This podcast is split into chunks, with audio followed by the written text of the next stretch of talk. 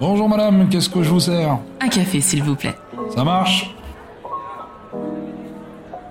Plus jeune chef étoilée de France, c'est le titre qu'a reçu mon invitée du jour, la chef Julia Sedefdjian, une femme du Sud qui a décidé de mettre du soleil et surtout de l'amour dans ses plats. Julia, c'est l'audace, mais avant tout une envie de réussir à la française. Apprendre auprès des plus grands et construire son identité culinaire pour se démarquer dans un monde masculin où personne ne l'attendait. La chef Sedefdjian ose et bouleverse les codes. Pendant cette conversation, nous parlerons de son parcours, de ses rêves, de son audace, de la transmission et surtout de cuisine. Tu as envie de changer le monde, mais tu ne sais pas comment y arriver. Je suis Tia Brown Sugar, une touche à tout qui pense que les gens qui brillent n'éteignent pas les autres. Et autour d'une tasse de café, je t'emmène découvrir ces étoiles. Des personnes qui, à travers leur parcours et leur histoire, partagent d'autres façons de faire, de consommer, de vivre, de penser, mais surtout changent les choses. Si tu as aimé ce podcast, abonne-toi pour ne rater aucun épisode. N'hésite pas à le partager, le commenter et à laisser 5 étoiles pour m'aider à le faire découvrir. Je t'en remercie. Bonjour Julia. Bonjour Cynthia. Merci beaucoup d'avoir accepté mon invitation. En plus, je sais que tu as un emploi de temps chargé. Là, tu sors juste du service. Donc vraiment, merci de prendre quelques instants pour nous parler de toi. Merci à toi. Alors, première question que je pose à tous mes invités, c'est la plus facile. Toi, c'est plutôt thé ou café ? Ah, café. Génial. Alors moi, j'ai pris ma petite tasse parce qu'à Berlin, il fait 3 degrés, -3. Il fait -3. Donc, ce sera une tasse café pour aujourd'hui. Alors, pour les personnes qui ne te connaîtraient pas, pourrais-tu te présenter de la façon dont tu aimerais qu'on le fasse ? Donc, je m'appelle Julia Sedefdjian, je suis chef propriétaire de mon restaurant Baieta dans le 5e arrondissement de Paris et j'ai également une épicerie traiteur qui s'appelle Cicéron, juste à 80 mètres du restaurant. Et j'ai en ma compagnie 2 associés martiniquais qui s'appellent Grégory et Sébastien. Quelle petite fille était Julia ? Une grande rêveuse, gourmande. Parce que c'est par là que ça a commencé. J'adorais les repas de famille, j'adorais mettre mes doigts dans les saladiers quand mes mamies ou ma maman faisaient à manger. Et comme toutes les petites filles, j'avais des rêves d'enfant. Donc au début, je voulais être vétérinaire, ce genre de choses. Et puis très vite après, m'est venue l'envie de faire de la cuisine. Bah justement, quand tu dis très tôt, c'est un euphémisme parce que à 14 ans, tu choisis la cuisine alors que j'ai fait des petites recherches, ni ton père ni ta mère n'étaient du sérail. Comment à 14 ans, tu décides de faire ce choix de travailler en cuisine ? Bah, on va dire que vers la 4e, 3e, j'arrive pas à me sortir ça de la tête. J'ai envie de faire quelque chose après ma 3e qui soit pas forcément un lycée général. Et j'ai envie de faire quelque chose de mes mains, donc ça faisait déjà un petit moment que je cuisinais un peu à la maison. Et le papa de ma marraine, lui, était pâtissier. C'était un ancien pâtissier, donc à chaque fête, j'allais faire avec lui les bûches à Noël, les chocolats pour Pâques. Et il me racontait toujours des petites anecdotes qui me faisaient mourir de rire. Mais en même temps, il me disait aussi ce que c'était le vrai métier, quoi. Les contraintes, les horaires... Mais c'est vrai qu'il m'a raconté une anecdote une fois qui m'a beaucoup marqué. C'est à l'époque, ils ne gagnaient pas bien leur vie en tant que pâtissier et les matières premières étaient très chères. Et surtout le beurre, la crème, etc. Et un jour, il y a un collègue à lui qui met une motte de beurre sous sa toque en se disant « j'ai fini mon service, je vais me changer, je vais ramener une petite plaquette de beurre à la maison, ni vu ni connu, quoi. » Et ce jour-là, bien sûr, le chef le chope avant les vestiaires et il commence à lui parler de la nouvelle carte. Et ça dure. Et en fait, au fur et à mesure, il commence à avoir le beurre qui m'ont permis de me projeter un peu et de à ce métier. C'est génial, j'adore.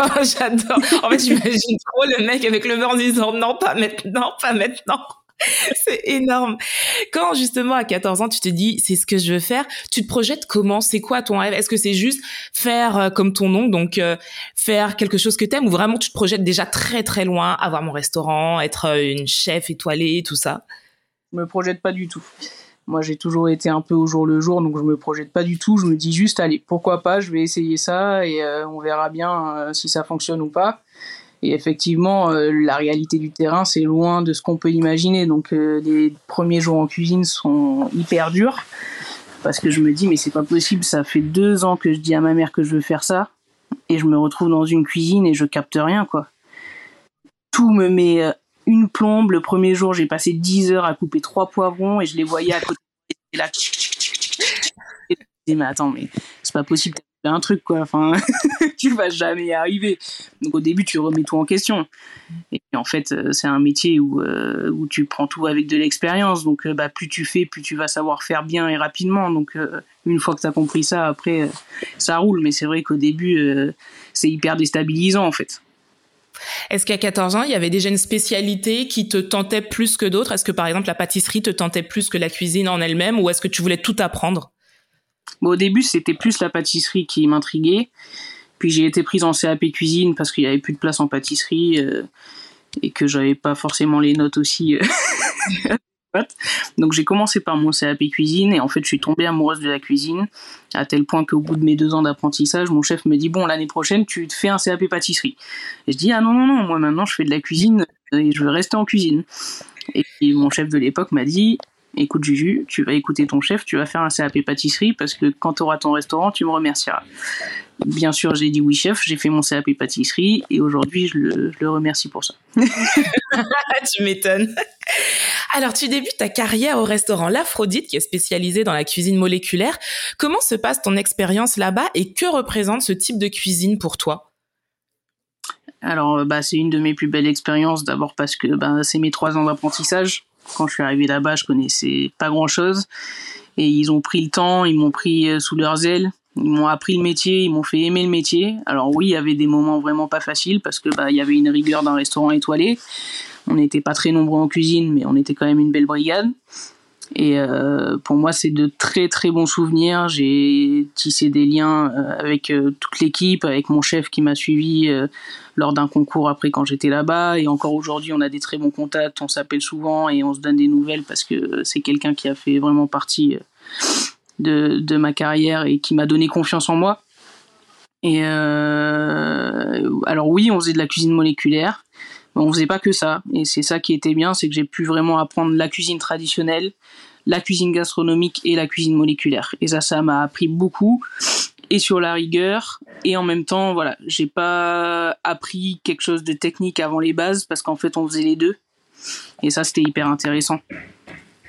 Justement, j'ai l'impression que la cuisine moléculaire... Alors moi, je t'avouerai qu'en cuisine moléculaire, j'ai vu uniquement ce qu'il y avait à la télé, donc je n'y connais absolument rien. Et justement, j'ai l'impression que c'est une cuisine qui est très technique et limite un peu élitiste, tu vois, vraiment pour des geeks qui sont à fond dedans, mais peut-être pas abordable pour monsieur et madame tout le monde. T'en penses quoi ? Alors, c'est très technique. C'est très technique. C'est pas une cuisine d'instinct comme la cuisine qu'on ferait tous les jours. Mais c'est passionnant parce qu'en fait, on arrive à faire plein de choses et on en revient aux bases. La cuisine, c'est de la chimie aussi. Ça commence avec la réaction de Maillard quand on cuit un steak. Pourquoi il y a une coloration ? Pourquoi c'est ces choses-là ? Donc oui, il faut être passionné de ça. Il faut avoir envie de se triturer un peu l'esprit. Et pour moi, je le sais, j'ai toujours dit, mon chef, c'était un visionnaire à l'époque et il avait envie de faire ça et il le faisait très bien mais ça ne convient pas à tout le monde, voilà, en tant que consommateur et en tant que chef également. Toi, t'apprends quoi de plus important pendant ces années-là ? Tout. Tellement de choses. La hiérarchie, parce qu'au début, moi quand j'arrive là, j'ai 14 ans, je suis dans ma période où je suis rebelle à plus savoir. Ouais, c'est l'âge. 2 heures, je comprends bien que c'est là où je vais pas ouvrir ma gueule en fait, hein, clairement. Donc tu as une question et c'est un nouvel apprentissage sur toi-même déjà et c'est apprendre à être en équipe, apprendre à vivre en équipe, apprendre à prendre des décisions avec l'équipe et de faire partie de cette entreprise à fond, quoi. Moi, c'était mon but et j'y suis arrivé parce que voilà, aussi j'ai fait des sacrifices. J'avais 14 ans, alors je sais que c'est pas bien de le dire, mais voilà, j'ai fait des horaires de l'équipe, j'étais là, je voulais être là et ça m'a permis d'évoluer aussi rapidement. Ça te dérangeait pas d'avoir cette charge de travail à ton âge ? Pour toi, c'était normal ? C'est ce que je voulais. Je voulais travailler le soir, je voulais pas faire un mi-temps, je voulais être dans la réalité en fait, sur le terrain et... je pense que j'en avais besoin, moi, pour me recadrer. Et en plus, j'adorais ça. Donc, ça me posait aucun souci. En 2015, à tout juste 20 ans, tu prends les rênes du restaurant dans lequel tu travailles. L'année suivante, tu maintiens l'étoile Michelin du restaurant. Comment tu vis ces 2 années? Moi, j'ai lu ça et je me suis dit, mais c'est dingue quand même, parce qu'à 20 ans, moi, je me revois à 20 ans, mais j'étais tellement loin de quelque chose d'aussi énorme. Toi, tu vis comment ces 2 années où c'est quand même, il t'arrive des choses dingues? Ouais. Clairement, c'est dinguissime. Bah déjà, les grosses étapes, c'est voilà, après mon apprentissage à Nice, je monte à Paris, donc j'ai pas encore 18 ans, je prends mon premier poste du coup au Fab de la Fontaine. Donc je commence en tant que commis, c'est mon premier job. 1 an après, ils me proposent de prendre la place de sous-chef. Donc là, j'ai 18 ans. Et 2 ans après, bah, je prends la place de chef. Et là, je me dis, c'est quand même un truc de fou, quoi, ce qui m'arrive. Et on me dit, bah, alors, c'est quoi ta cuisine ? Et puis je me dis, bah ouais, en fait, c'est quoi ma cuisine? Parce que bah ça fait 6-7 ans que je fais la cuisine de mes chefs, mais moi, qu'est-ce que j'en fais? Et ça a été le plus dur pour moi, de me dire, ok, il faut que tu trouves ta cuisine, parce que bah oui, quand t'es chef, c'est pas juste être là, cuisiner, bien cuisiner, et savoir manager une équipe, parce que ça fait partie intégrante de notre métier. Mais c'est surtout bah, savoir ce que t'as envie de faire partager à tes clients. Et ça a été vraiment la nouveauté, ça a été vraiment un cap entre bah voilà, mes années de cuisinière et de poste à responsabilité en tant que sous-chef, avec un chef qui fait sa carte, et oui, je vais influencer un petit peu, mais c'est pas moi qui vais décider ce qu'on va mettre à la carte. Là, c'est ok, qu'est-ce que tu as envie de faire?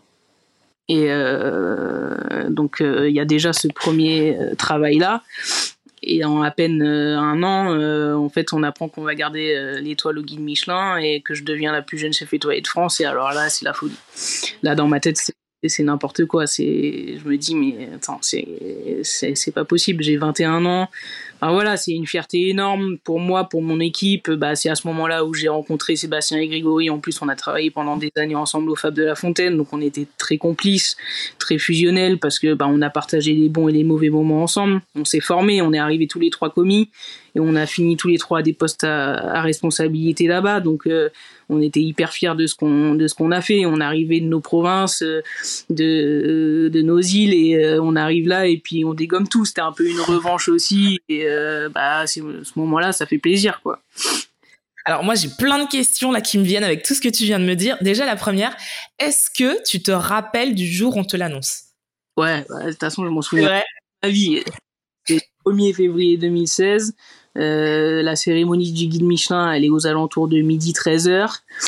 Et on commence le service, personne vient nous voir parce qu'en plus on a une cuisine en sous-sol, donc on n'est pas du tout en contact avec ce qui se passe en haut, on n'a pas de réseau, enfin c'est une grotte le truc. Puis ça passe, et plus je me dis, ah là là, ça y est, plus c'est foutu. Et en même temps, au fond de nous, on savait qu'on n'allait pas avoir l'étoile. Ok. Pourquoi ? Bah, on est tellement jeunes, on avait fait de gros travaux, enfin on avait vraiment tout changé cette année-là. Et en fait, au bout d'un moment, je vois le patron qui descend les escaliers avec un bouquet de fleurs et il s'agenouille devant moi. Wow. Et il me dit, ouais, plus jeune chef étoilé de France. Et là, voilà, explosion de tout. C'était une surprise. C'était trop beau pour être vrai, quoi. On a un très beau moment. Et au final, la cuisine du chef Julia Sedefdjian, c'est quoi? Bah, ma cuisine, c'est une cuisine sincère, gourmande, épicée, raffinée, parce que bah voilà, moi j'ai toujours travaillé dans des restaurants étoilés, donc j'aime faire ça, j'aime prendre le temps de faire mes recettes, de prendre du temps pour essayer les associations, des nouvelles techniques, mais en même temps j'ai une cuisine simple, elle est lisible. On sait que voilà, si on vient manger une bouillabaisse, bah, on va retrouver la bouillabaisse, ça sera pas une bouillabaisse volante, mais Est-ce que le cap justement de cette étoile, le travail fait pendant ces 2 ans t'a aussi permis toi de te découvrir en tant que chef, parce que justement tu nous disais que il a fallu que tu crées une carte à ton image. Est-ce que ce travail-là t'a aidé à te découvrir toi-même? Ah mais carrément. Et au fil des mois, je me sentais plus à l'aise. Et au fil des mois, je trouvais ce que j'avais envie de faire. Et aujourd'hui, ma cuisine, je l'ai trouvée grâce à ça. Parce qu'en fait, on évolue tout le temps. Et c'est ça, la cuisine aussi. C'est une perpétuelle remise en question. Et encore maintenant, ce que je fais, c'est différent de ce que je faisais il y a 5 ans. Et heureusement, parce qu'on a d'autres attentes. Il y a des modes aussi un peu en cuisine. Comme on parlait de la cuisine moléculaire tout à l'heure, il y a 10 ans, c'était la grosse mode. Aujourd'hui, ça l'est moins. Mais on est passé sur une autre mode. Ça va être des modes de produits, des modes de techniques. Mais voilà, c'est quand même des attentes consommateurs, et surtout à Paris, qui est... Paris, c'est Paris. Il y a une concurrence telle qu'il faut être à jour. Il ne faut pas se laisser enterrer avec des vieilles choses et toujours se remettre en question. Est-ce que justement, dans un marché aussi concurrentiel où il y a des modes où on se dit bah faut quand même y être, c'est facile d'innover et d'avoir sa touche personnelle en se disant ok, s'il y a cette mode-là, faut peut-être qu'on y soit, mais j'ai quand même envie de garder mon identité. C'est facile ou pas ? Bah, de toute façon, le plus important, c'est ça, c'est de garder son identité, parce que les clients, ils viennent pour ça. Et nous, on a trouvé ce qu'on voulait faire. On a notre espace, on l'a décoré comme on le sentait de le faire, et voilà, c'est peut-être pas la meilleure décoration de Paris, mais elle nous ressemble. C'est un lieu convivial, chaleureux, et on a fait faire une fresque sur le mur de notre restaurant qui nous représente tous les trois, et autour il y a tout ce qu'on aime et tout ce qui nous rassemble. Donc ça va être tout ce qu'on a en commun, par exemple entre Nice et la Martinique, le carnaval, tout ce qu'on aime manger, la musique, le rhum, enfin voilà, ça va être plein de choses comme ça qui nous ressemblent tous les trois, parce que avant tout c'est notre lieu, et ce qu'on va dégager de ça, c'est hyper important en fait, et ça les clients ils le ressentent direct quand ils arrivent. Donc c'était hyper important pour nous. Donc Est-ce que l'étoile Michelin, c'était important pour toi dans ton parcours ? Parce que je te pose la question, parce que c'est vrai qu'on entend depuis quelques temps des personnes qui disent « je veux plus de mon étoile Michelin » ou « c'est pas du tout important pour moi ». Est-ce que pour toi, ça l'était ? Alors, à l'époque, je me rendais pas compte, et c'est venu un peu avec tout le reste. Donc, je me disais pas je mérite, ou je dois avoir, ou je dois pas avoir. C'est venu avec le reste, et on l'a prise, et c'était génial, parce que justement, je pense que ça a jamais été vraiment une épée de Damoclès au-dessus de notre tête, qu'on le prend vraiment comme une fierté, et comme on va dire, c'est pas quelque chose qu'on a tous les jours dans la tête en se disant oulala, ça va mettre des barrières parce qu'on a une étoile. Non, pour nous, force. Ça va être un leitmotiv pour l'équipe, parce que ils sont hyper contents de travailler dans un restaurant étoilé, et voilà, et tous les ans de toute façon on la remet en jeu, et puis tous les ans c'est pareil, 2 semaines avant la sortie du Michelin on se stresse, et en fait tout le reste de l'année c'est pas qu'on l'oublie, mais on travaille d'abord pour nous, pour nos clients, mais en tout cas on est très content qu'elle soit là, parce que elle reflète notre travail, et ça nous fait venir des clients également. Et voilà, c'est vraiment une fierté pour nous de l'avoir. À l'âge où certains cherchent leur voie, toi, tu as eu sur les épaules les responsabilités des plus grands. Comment on réussit à endosser une casquette qui, de prime abord, peut paraître trop grande pour soi ? Comment toi, t'as fait ? En fait, je me suis pas posé de questions. Okay. Quand j'ai pris ma place de sous-chef, j'avais 18 ans, je me souviens, j'ai appelé ma mère, je lui ai dit voilà, on me propose le poste, elle m'a dit mais mon Dieu ma fille, t'as 18 ans, et je me suis dit mais en fait, justement j'ai 18 ans, pour moi, ça sera pas un échec si je réussis pas. Donc je vais essayer, et puis si ça marche, ça marche, et si ça casse, ça casse. Et en fait, j'ai toujours fonctionné comme ça. Donc finalement, pour moi, l'âge ça compte pas, mais c'est plutôt tout ce qu'on va mettre en place et tout ce qu'on va se donner ensuite comme moyen pour réussir. Après, oui, il y a des fois où on se prend des petites claques, il y a des fois où on tombe, mais des fois ça fait du bien aussi. Ça permet de se recentrer et de se dire ok, bon, ça c'est pas pour moi, je vais le faire autrement. Mais en tout cas, ça a jamais été un frein pour moi, et justement, peut-être que ça m'a permis de pas trop avoir de pression, de barrières, de choses comme ça, et j'ai fait mon chemin. Ouais. Est-ce que justement aussi, en parlant de freins, on sait, en tout cas c'est ce qu'on entend, la gastronomie c'est un monde un peu machiste. Comment toi, en tant que femme, t'as réussi à prendre ta place et à te faire un nom ? Alors bien sûr le travail, mais est-ce que justement quand t'arrives par exemple à l'Aphrodite, c'est facile d'être une femme parce que les années ont changé, la mentalité aussi, ou est-ce que non, même quand t'es arrivée, c'était pas évident ? Alors, à l'Aphrodite, c'était très facile parce que quand je suis arrivée, on était une brigade de filles. Donc, ça facilite tout. Ma sous-chef, c'était une femme. On était, je pense qu'on était 6 femmes pour 2 garçons quand je suis arrivée. Et au fur et à mesure du temps, Au bout de 6 mois, on était un peu moins. Au bout d'un an, encore un peu moins. Et puis, j'ai fini au bout des 3 ans et j'étais la seule femme. Donc, j'ai vraiment tout connu là-bas. Et du coup, là-bas, ça m'a pas posé de problème, vraiment pas. Et d'ailleurs, jamais dans ma carrière, parce que aussi, j'ai choisi des restaurants à taille humaine, où on est vraiment des équipes soudées, on est une famille. Donc, j'ai jamais eu affaire à ce genre de problème. Maintenant, je sais que ça arrive encore, malheureusement, même si on est en 2022 et même si les temps ont changé, il y a quand même des choses qui se passent aujourd'hui en cuisine qui ne devraient plus. Mais pour moi, voilà, c'est un métier qui est dur, qu'on soit une femme, qu'on soit un homme.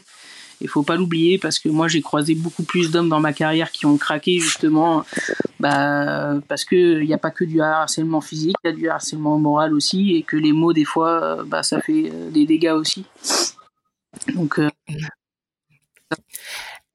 c'est bien de prévenir toutes les femmes, les jeunes femmes qui se lancent dans le métier en leur disant attention, oui, attention à elles, bien sûr, mais en fait, attention tout court, parce qu'aujourd'hui, on ne devrait plus fonctionner comme ça. Est-ce que tu penses qu'il y a une cuisine féminine ou plutôt une sensibilité féminine ? M'énerve, tiens, aujourd'hui. Non. C'est quoi ? C'est mettre des fleurs dans l'assiette. Non, pour moi, ça n'a pas de sens. Après, voilà, tu peux avoir une sensibilité, tu peux avoir tout, mais en fait, un chef, ça a une identité avant tout. Quelqu'un qui a une identité basque ou mexicaine ou méditerranéenne, ou elle peut pas avoir la même cuisine que quelqu'un qui va faire une cuisine bretonne, ou enfin, de par les produits, de par les influences, on peut pas catégoriser comme ça.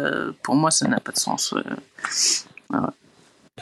Non, j'aime bien ta réponse, parce que c'est vrai que en fait, j'avais entendu cette question qui avait été posée à une chef, je crois que c'est une chef anglaise, et qui avait globalement eu la même réponse que toi, et je voulais avoir justement ton ressenti sur ça, parce que effectivement, il y a des sensibilités, mais pour moi, une cuisine, c'est une cuisine. C'est une bonne cuisine ou pas une bonne cuisine, plutôt, tu vois.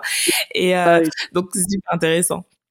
Je pense que ça sort d'un grand chef qui disait, voilà, il n'y a que 2 cuisines, la bonne et la mauvaise, donc... Exactement, exactement. Et justement, c'est quoi une bonne cuisine pour toi ? Une bonne cuisine, c'est une cuisine franche qui vient du cœur, et à partir du moment où tu as passé du temps et où tu y as mis tout son amour, c'est une bonne cuisine. Voilà.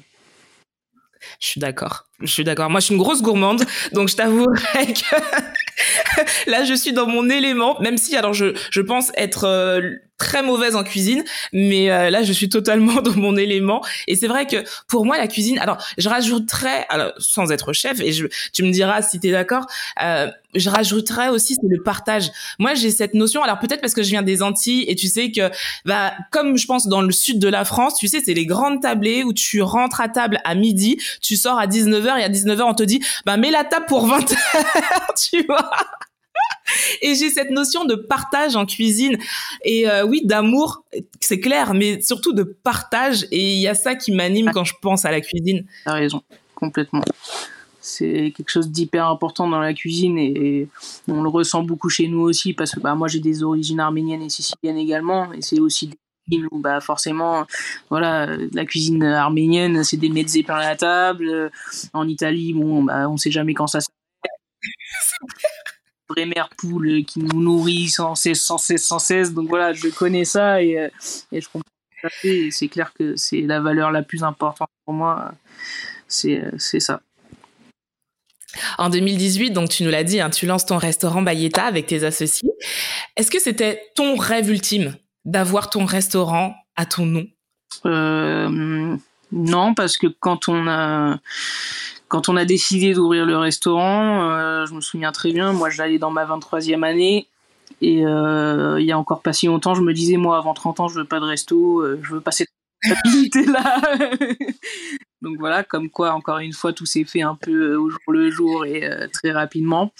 Parce que quand on s'est dit, allez, ok, on se lance, on va faire notre truc, on a commencé à visiter des locaux, et en fait, très vite, on a eu le coup de cœur, et très vite, ça s'est enchaîné. Donc, encore une fois... Tout est allé très vite. On a vécu une grosse crise sanitaire qui a impacté les restaurants. Comment justement pendant ces deux années, voire trois même, parce que on n'en est pas totalement sorti, comment t'as su garder la flamme qui était en toi en te disant, ok, ce qu'on vit là, c'est, on n'a jamais vécu, mais c'est quand même ce que je vais faire, c'est ce que je vais continuer de faire. Comment t'as fait? Alors, ça a été très dur pour nous, la période Covid. Et notre grande force encore à ce moment-là, ça, c'était d'être trois.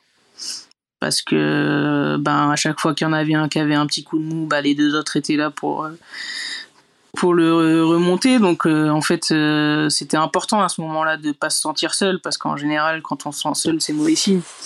Et là, on arrivait à trouver des objectifs, de se dire, allez, on va tout essayer, en fait. Et effectivement, on a tout essayé. On a fait de la vente à emporter, 10 projets en même temps, du gastro, du bistrot, de l'antillais, du méditerranéen. Enfin, on a tout fait. Donc, voilà, on a essayé de pas se laisser démonter. Et aujourd'hui, on en sort plus fort. Alors, bien sûr, ça a été hyper compliqué et on en aura encore des conséquences pendant quelques années, mais... En tout cas, on est toujours là et c'est le plus important. Mais tu vois, je te pose cette question parce qu'il y a peut-être quelqu'un qui nous écoute, qui commence à peine dans ce métier et qui a peut-être pas encore le recul que toi t'as pu avoir et qui est peut-être pas aussi entouré et qui sait pas comment faire. Et c'est vrai que je me dis, ce que tu viens de dire, c'est super intéressant parce que finalement, c'est ok, je fais un style de cuisine ou j'ai un type d'établissement, mais peut-être qu'à un moment où c'est compliqué, c'est réussir à se réinventer et s'adapter à ce qui arrive. Là, pour le coup, c'est au jour le jour. C'est réussir à avoir cette force mentale de se dire, ok, là, ça va être au jour le jour. On va essayer encore et encore. Et t'es la preuve vivante que ça a fonctionné. Donc je me dis, ça peut être aussi une petite lueur d'espoir pour toutes les personnes qui nous écoutent et qui seraient dans cette situation encore. Exactement. Faut jamais laisser tomber. Toujours essayer, même si on pense que c'est une mauvaise idée, même si on a peur du ridicule, il faut tester, faut pas avoir de regrets, faut tester, et en général, le fait de tester, rien que ça paye en fait. Donc, un jeune qui nous écouterait et qui a envie de se lancer, qui regarde tous les top chefs et tout ça, et qui se dit ça c'est pour moi, tu lui donnerais quel conseil ? D'y aller à fond, de s'écouter. Parce que s'il a envie de le faire, c'est déjà énorme. Parce qu'aujourd'hui, on vit un après-Covid qui est hyper dur, où les jeunes, ils sont perdus. Moi, j'en ai beaucoup autour de moi, parce que j'ai un petit frère de 8 ans de moins. Donc, je sais qu'ils ont une pression et ils savent pas forcément ce qu'ils veulent faire. Donc, déjà, d'avoir envie de faire quelque chose, c'est très important. Il faut cultiver. Et puis, mon deuxième conseil, ça va être de travailler dur. De pas se laisser décourager par rien ni personne en fait, parce que la vie c'est comme ça, le travail malheureusement il y aura toujours des avantages et des inconvénients, et que si on avait un métier de rêve tout le monde le ferait, mais c'est juste d'aimer ce qu'on fait déjà pour gagner notre vie, c'est énorme. Nous on vit de notre passion, alors oui c'est dur parce que c'est un métier où il y a des imprévus tout le temps, où il faut pas compter ses heures ou plein de choses, mais c'est en train d'évoluer aussi. Nous on a compris quelque chose après Covid, c'est en fait le bien-être au travail. Donc nous depuis notre équipe elle a 3 jours de repos déjà dans la semaine, parce que en 4 jours ils font suffisamment d'heures pour 5 jours dans un autre métier. Et qu'au fur et à mesure, ça, c'est des choses qu'il va falloir qu'on mette en place, parce qu'on a le droit aussi d'avoir une vie à côté, en fait. C'est, oui, avoir envie de travailler, avoir envie de bien faire, mais trouver le juste milieu entre la vie professionnelle et la vie personnelle. Peut-être des choses où nous, on a eu du mal à dire non au début, ou parce qu'on avait envie de bien faire, et aujourd'hui, ça nous a servi, bien sûr. Mais c'est vrai qu'il y a des moments où peut-être on a laissé filer quelques repas de famille, quelques petites choses comme ça, qui, au final, faut pas regretter, en fait. Pour toi, c'est quoi les qualités à avoir pour faire ce métier et surtout durer ? Quelles sont les qualités pour toi ? Pour moi, les qualités les plus importantes, ça va être la curiosité, la rigueur, la créativité aussi, l'altruisme, enfin plein de choses, la générosité. C'est un métier qui va être... hyper humain, et il faut pas l'oublier en fait. On n'est pas des robots, on reste des êtres humains, et on n'est pas des médecins quoi, on sauve pas des vies, donc faut juste se dire on est là tous ensemble, on veut faire de la bonne cuisine, on veut faire un beau lieu, on veut recevoir des clients, parce que on fait un métier de service, mais faut pas s'envoler, quoi. Faut garder les pieds sur terre. J'ai écouté des interviews de toi où tu parles très souvent, où le mot transmission revient très souvent. Quelle est cette place pour toi de la transmission? Et est-ce que tu penses que tu es arrivée à ce niveau aussitôt parce que justement, tu as eu la chance de rencontrer des gens qui ont su te transmettre cet amour du travail et la façon de bien le faire? Ouais, clairement. Bah, comme je te disais tout à l'heure, moi, mon apprentissage m'a beaucoup marqué. Parce que j'étais jeune, parce que franchement, pendant 6 mois, je sais pas ce qu'ils faisaient de moi, mais pas grand-chose, et ils m'ont gardé, ils ont été patients. Et aujourd'hui, c'est ce que je me dis, en fait, quand je reçois des jeunes au resto, je prends beaucoup de stagiaires de 3e, de petits qui commencent des apprentissages, qui ont 15 ans comme moi quand j'ai commencé. Et souvent, au moment où je vais m'énerver, parce que ça me paraît tellement logique, et bah, en fait, je me remets dans la peau de qui j'étais il y a 15 ans quand j'ai commencé le métier, et je rigole et je me dis ok, et là je vais aller vers lui ou elle et je vais prendre le temps, je vais lui expliquer, parce qu'en fait ça passe par là, la transmission. C'est pas enfin, il y a des choses, voilà, qui nous paraissent tellement logiques, tellement normales, mais en fait non, on a besoin de montrer, on a besoin d'expliquer, on a besoin de prendre le temps, parce que c'est ça le côté humain. Et moi la transmission, oui, c'est hyper important, parce que demain c'est eux qui auront des restos, et c'est notre travail de le faire, en fait. Quels sont les chefs qui t'inspirent ou qui t'ont inspiré? Alors beaucoup, déjà les chefs avec qui j'ai travaillé, et aussi des chefs comme Anne-Sophie Pic par exemple, qui est un grand modèle pour moi. J'adore son parcours, j'adore le fait qu'elle ait repris une maison familiale, donc qu'il y ait beaucoup de sens aussi derrière ça, et puis voilà, on a tous des bibliothèques de grands chefs à la maison, et c'est important d'avoir des modèles, d'avoir des cuisines aussi différentes, et de s'inspirer de toutes les cuisines, en fait. Quel serait ton rêve le plus fou aujourd'hui, en sachant que tu as quand même déjà réalisé pas mal de choses? Est-ce qu'il y a encore des choses que tu as envie de réaliser? On a toujours envie de réaliser de nouvelles choses, de nouveaux projets. On s'arrête jamais maintenant. C'est vrai que depuis Covid, moi, j'ai tendance à être un peu plus prudente, donc j'ai envie de stabiliser ce qu'on a déjà. Et après, on a envie, bien sûr, de conquérir Paris, toujours et encore plus, de faire de nouveaux projets, de proposer de nouvelles choses. Ça, c'est en nous, donc j'espère que... Mais s'il y avait un rêve là tout de suite que je pourrais réaliser, ce serait déjà de pouvoir recréer notre bar, parce qu'on avait un bar à manger caribéen, du coup, à côté du restaurant, qu'on a dû transformer en épicerie fine traiteur pendant le confinement. Et mais ça, c'est un projet qui nous tient beaucoup à cœur, donc j'espère qu'on pourra vite le refaire sur Paris. Alors, une question sous forme de jeu. Tu réponds sans réfléchir. Ok, t'inquiète, c'est très facile. Ton légume préféré? Aubergine. Oh, ouais. Sérieux? D'accord. Ton plat préféré? Les lasagnes. Ok. Pâte ou riz? Riz. Ok. Vin ou champagne? Le vin. D'accord. Ton dessert préféré? La tarte au citron. Ok. Le plat qu'il faut à tout prix goûter dans ton resto? La bouillabaisse. Ok, bon, je note la prochaine fois que je viendrai. Paris ou Nice? Ah, Nice.